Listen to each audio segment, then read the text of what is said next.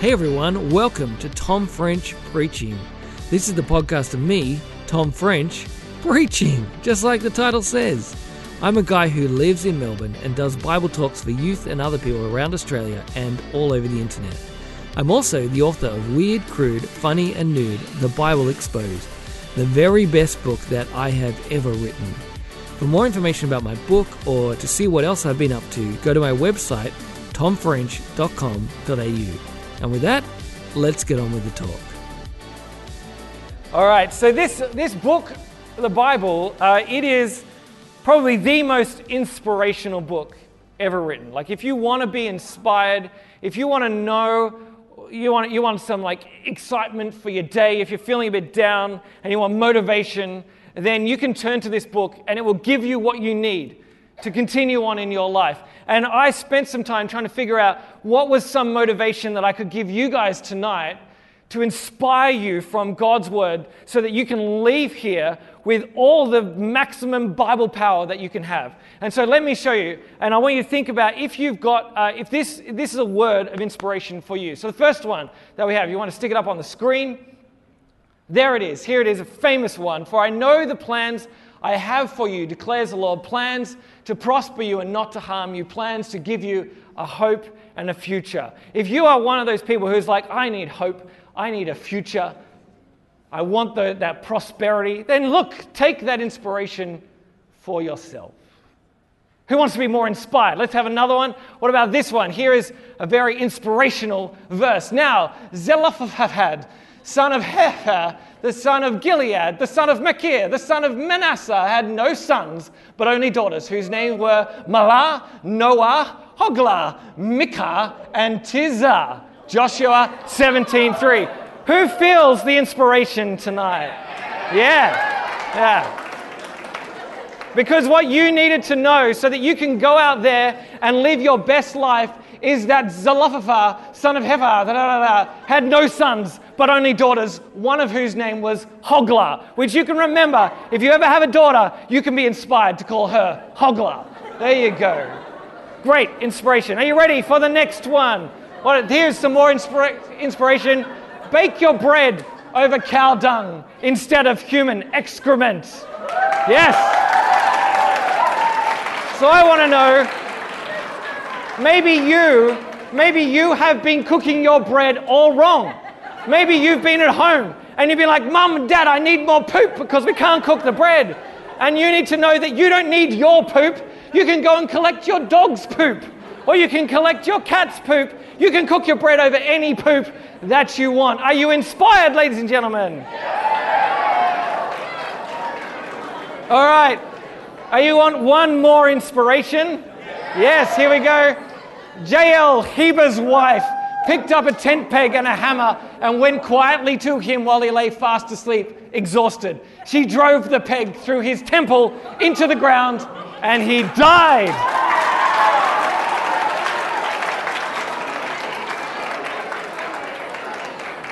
Now let me let me pause there. And I hope I hope that none of you are inspired by that verse because I don't want anyone putting a tent peg through someone's head. Now, if I can, uh, I know you all want to discuss all the inspiration you just got, but I have some more things for you. So, obviously, there's an issue with the Bible here is that we can't just turn to any part of it and suddenly find our inspiration from it. So maybe there's something else going on in the Bible. Maybe the fact is that the Bible is not just full of inspiration, but maybe actually it's got some instructions for us, that it tells us how we can live and we can live the way that would make God happy. So I've, I've looked in the Bible and I've found some good things for us to do so that we can please God. So here is one that I found You shall not murder. Pretty good. Yes. Sorry to disappoint one of you. Keep that person away from tent pegs. But this one is not too hard. It's not too hard to spend your life not murdering. So go out, don't murder, and God will like you. Okay? Great. You ready for another one? Do not get drunk on wine, which leads to debauchery. Instead, be filled with the Spirit. You know, that's probably a little bit harder for some people, but in general, don't drink too much. That's a good message, a good life message. All right.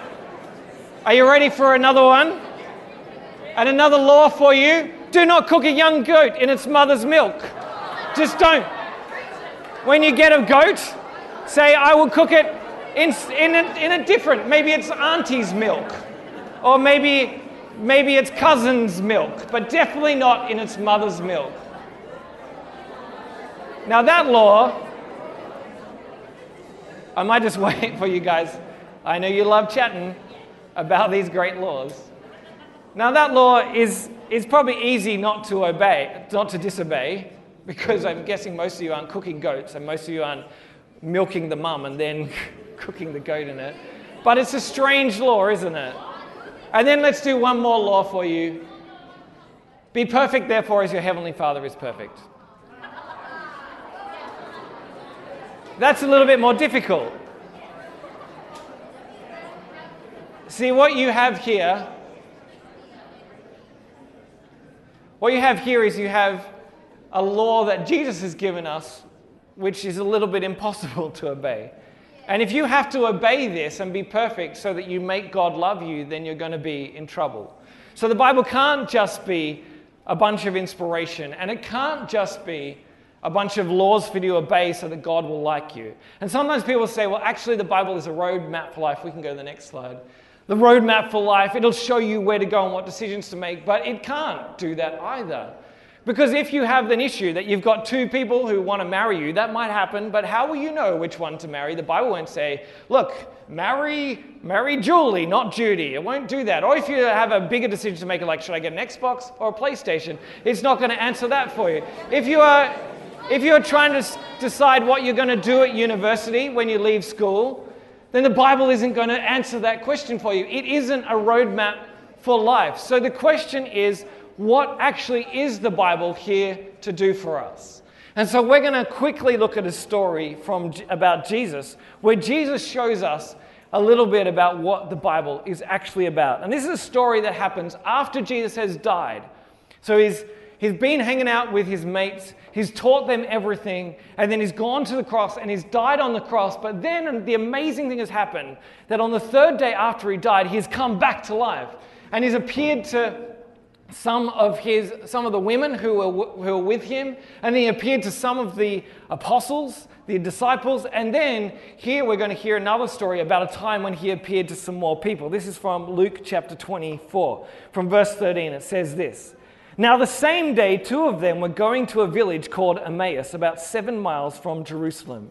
They were talking with each other about everything that had happened.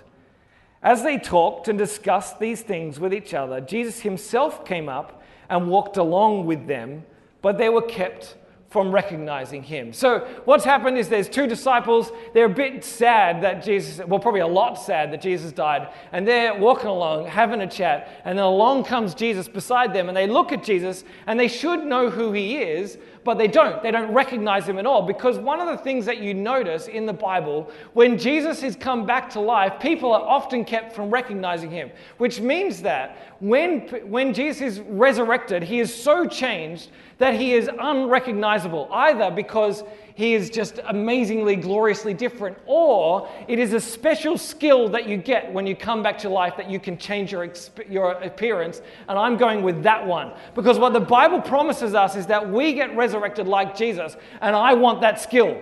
Because I would really love one day when I've been risen again with Jesus, that one day I can make myself look like the rock and then I'll just walk around like, I'm the rock. And they'll be like, wow, Tom, you look so different. I'm like, yeah, it's my resurrection body. And then the next day, I'll look like your grandpa and I'll prank you because that will be funny. And then you'll be like, Grandpa, why do you look like the rock?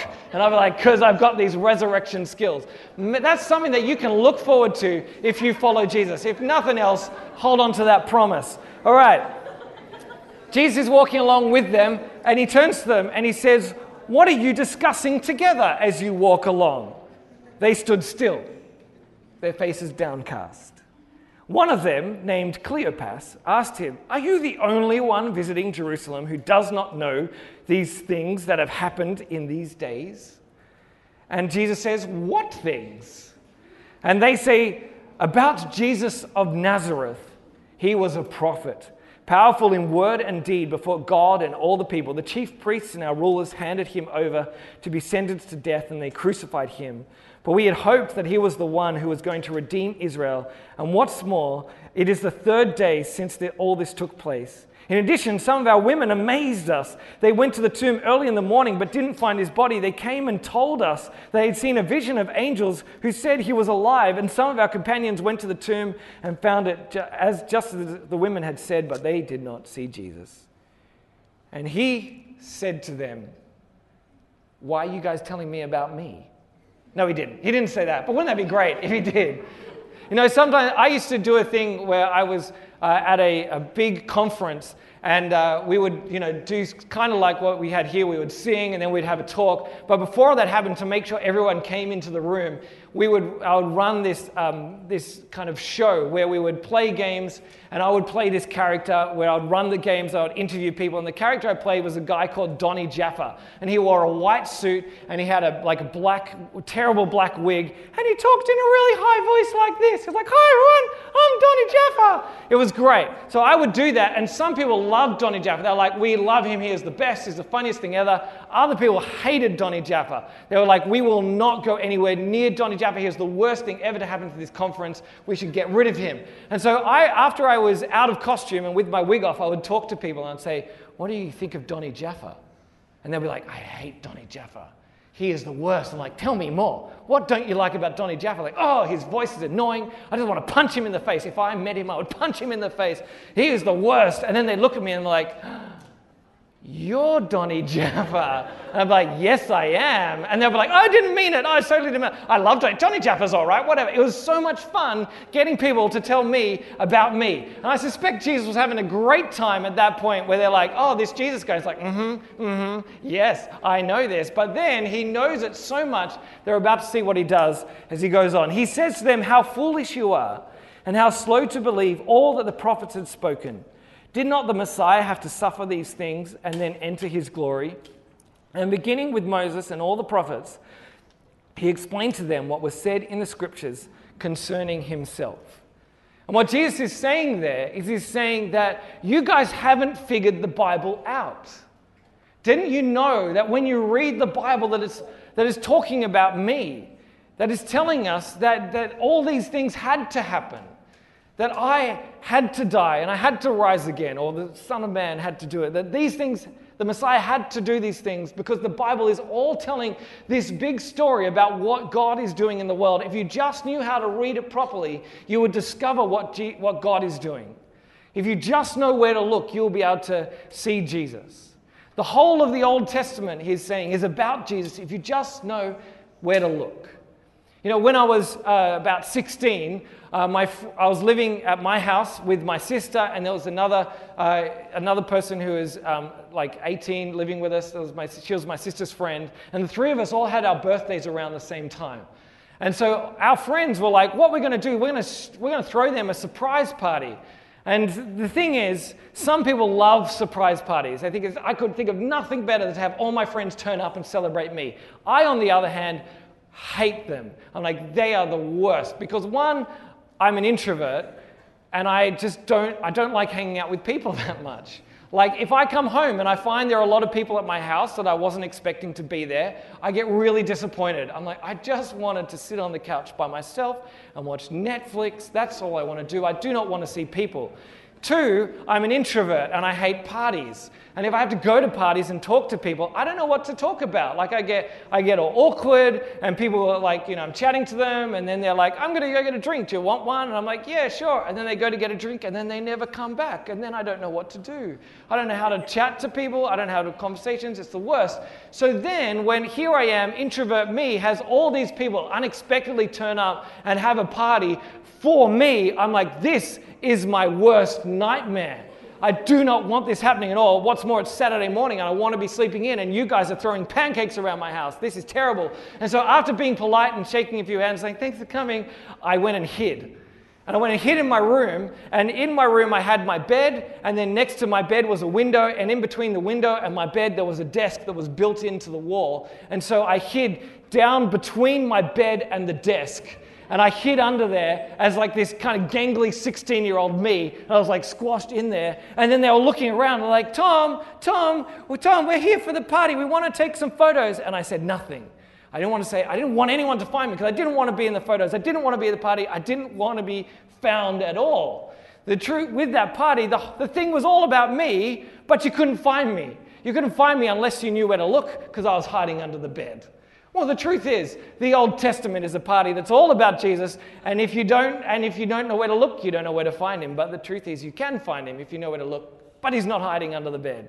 You just have to look properly. Now, the question you might be asking is, I don't know if this is true. How can we trust you, Tom? So I'm going to show you quickly.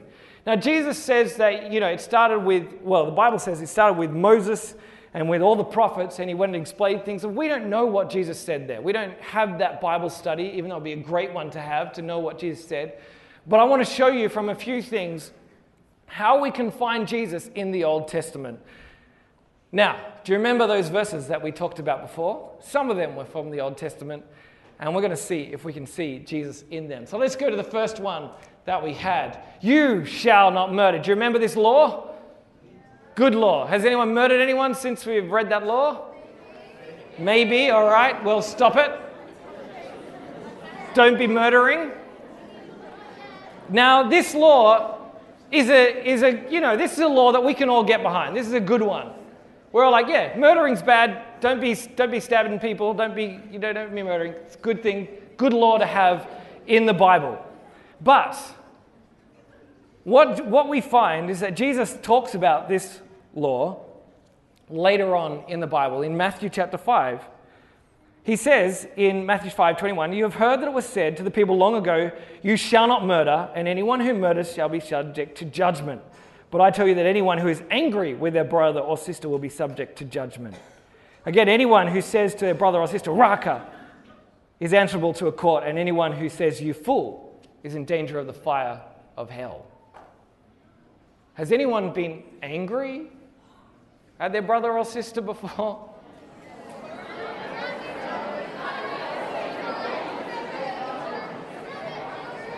Now, my guess is my guess is that you have been angry at your brother or sister. You've been angry at your mum or dad. You've probably shouted terrible things at your cat or dog. You've probably thrown your phone across the room and made Siri unhappy. You've, you've probably I'll just wait.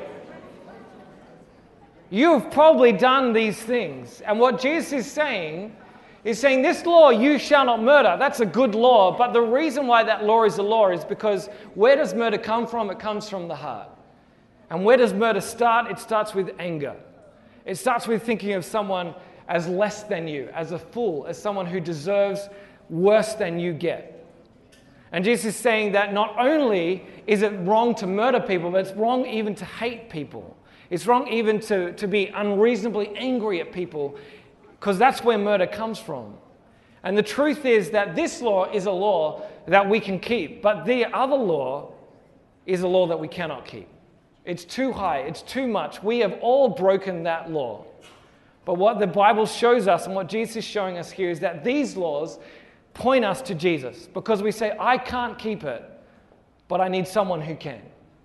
And what we see in Jesus, we have someone who was never, who never broke God's law. He did it perfectly. It says in the Bible that he fulfilled all the law and the prophets. He did what you and I cannot do. And that's important so that we might know that Jesus is someone who can live the way we cannot live and die the death that we cannot die so that we might be forgiven and set free. Here is the Old Testament pointing to Jesus. All right, let's do the next one.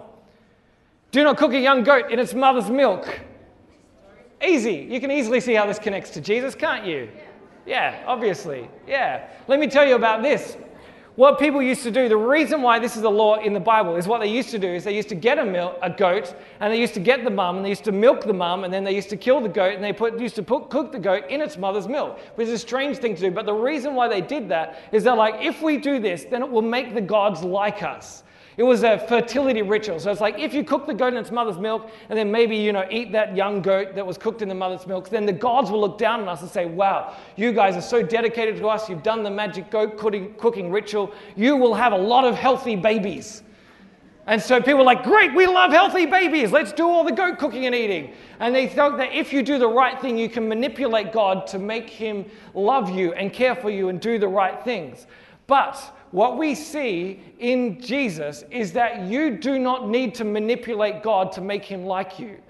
You don't need to do magical spells to, to make God love you. Now, we don't do it quite like that, but we think maybe if I read my Bible enough, God will like me. Or maybe if I go to church enough, God will love me. Maybe if I, if I pray enough, God will give me good marks or give me the person that I want to date or God will give me the career I want to get. Maybe if I do these things, that will make God love me. Maybe if I cook the goat in its mother's milk, God will like me.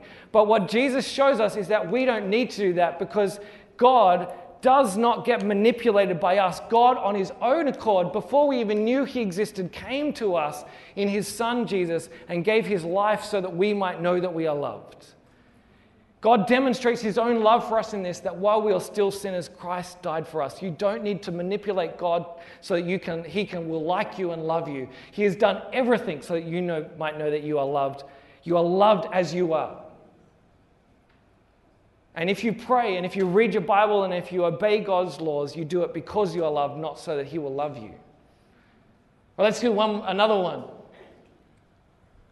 For I know the plans I have for you, declares the Lord plans to prosper you and not to harm you, plans to give you a hope and a future. That's a great verse.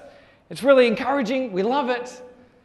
But what, this, what we're missing about this verse is in the book of Jeremiah, uh, the verse before it says this this is what the Lord says When 70 years are completed for Babylon, I will come to you and fulfill my good promise to bring you back to this place. For I know the plans I have for you, declares the Lord plans to prosper you and not to harm you, plans to give you a hope and a future. And what it was saying, what Jeremiah was saying, is that you guys are going to be taken away the people he was talking to. You. You're going to be taken away for 70 years. You're going to have 70 terrible years. But do not worry, because at the end of those 70 terrible years, then you will come out of this place you've been taken and you will see that I have given you a hope and a future. But what the Bible tells us is that we have Jesus and he went to the terrible place for us. That he wasn't kidnapped and taken away like God's people were there, but he went even to death on our behalf. So we know because Jesus went to the bad place for us, even to death, that we have a hope and a future, that we have prosperity. And it's not getting rich or getting everything you want, but it's that you have a God who loves you and will give you eternal life in Jesus if you trust in Him. Because the Bible is pointing you to Jesus. Are you ready for one last one? And then we're going to finish up? Yep, because we want this one this crazy one. Now Zelophehad, the son of Hepher, the son of Gilead, the son of Machir, the son of Manasseh, who had no, had no sons but only daughters, whose names were Mahlah, Noah, Hoglah, Mil- Mik, Mil- Milcah, and Tirzah. Joshua 17.3. What does that have to do with Jesus? Well, let me tell you. You know what's going on in that story there is that all of God's people have arrived in the land that God has promised them and they're living in this land, and God has divided it up, saying, You guys get some of this, you guys get some of this, you guys get some of this. All the different families get some. But when it was given to the family, it was only given to the men in the families, to the men and their sons, the men and their sons, the men and their sons. But then this guy, Zelophehad, didn't have any sons. And so the daughters are like, What about us? Because we don't get any land, because our brothers and our husbands, none of them get land. So what about us? We don't have any land. And so God says to Moses in this story, He's like, you should make sure those women get land. And so, so they get the land. And then they get their inheritance, the thing that they're looking forward to. Now, I know you're not thinking that much about land, but let me tell you where this ends up. That the promise of land is a promise in the Old Testament that is pointing us to the great promise that God has everything for us. That the Bible tells us that because of Jesus, we get every spiritual blessing in Christ. And you don't have to be anyone special to get that.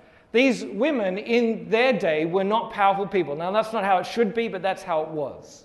But they still got given this inheritance. Now, you might feel like you are not a powerful person. You might feel like you are not the kind of person that God should love, maybe because of the things you've done, maybe because of how other people have treated you, maybe because of how you think of yourself. But no matter who you are, whether you're a boy or a girl, a man or a woman, whether you're rich or you're poor, no matter what country you come from, no matter who you are, the promise of the Bible is that God's love is for you and He has given you everything in Jesus if you will trust in Him. That Jesus gave his life at the cross that you might have life eternally in him and you might have every spiritual blessing, everything that God has for you, which is the promise of God himself, if you trust in him. This story is even pointing us to Jesus. And so the challenge for all of us tonight is to ask ourselves will we look for Jesus in the Bible? And will we look for Jesus in our own lives?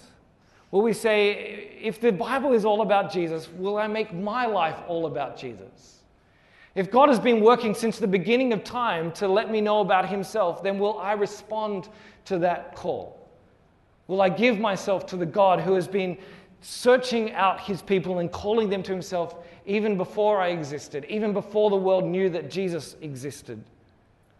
Will we give ourselves to that God? So, if you are a Christian here tonight, then there is a challenge for you in this. Will you stop treating the Bible like it is just some quick inspiration to inspire you in the morning? Or will you stop treating the Bible like it's some rules that you have to obey to make God love you? Will you stop treating the Bible like it's just a roadmap for life, like this thing is all about you? And will you start treating the Bible like this is the good news of a God who loves you no matter who you are and what you've done because you've seen it in his son Jesus? Will you read it so that you might know God who you meet in his son Jesus? Will you change how you read the Bible? Will you love the Bible because it's not really about you, it's all about him? If you want to change how you read the Bible, if you want to actually love it because in it you meet God, then I want you to commit to doing that tonight. And the way that you can commit to doing it is turn to your youth leader. Uh, you don't have to do it right now, but as soon as possible, and say, Will you help me to read the Bible? When we get back to youth group, will you help me? I want to commit to reading the Bible properly like it was meant to be read. That's the challenge for you. And if you are not a Christian, then here's the challenge for you. There is a God, and He loves you. He loves you so much that He came to us in His Son Jesus. And Jesus died on the cross, paying the punishment for our sin. He died because you have not kept God's laws. You have not been perfect as you should be. You have hated people in your hearts. You have been greedy. You have done all these things. You know it. You might not have lived up to God's standards. You know you haven't even lived up to your own standards. But in the story of the Bible, we see that there is a God and He loves you and He was willing to give His life for you at the cross. And He came back to life so that you might know that if you trust in Him, you can have life just like Him. You can rise again, just like Jesus rose again, as we saw in that story.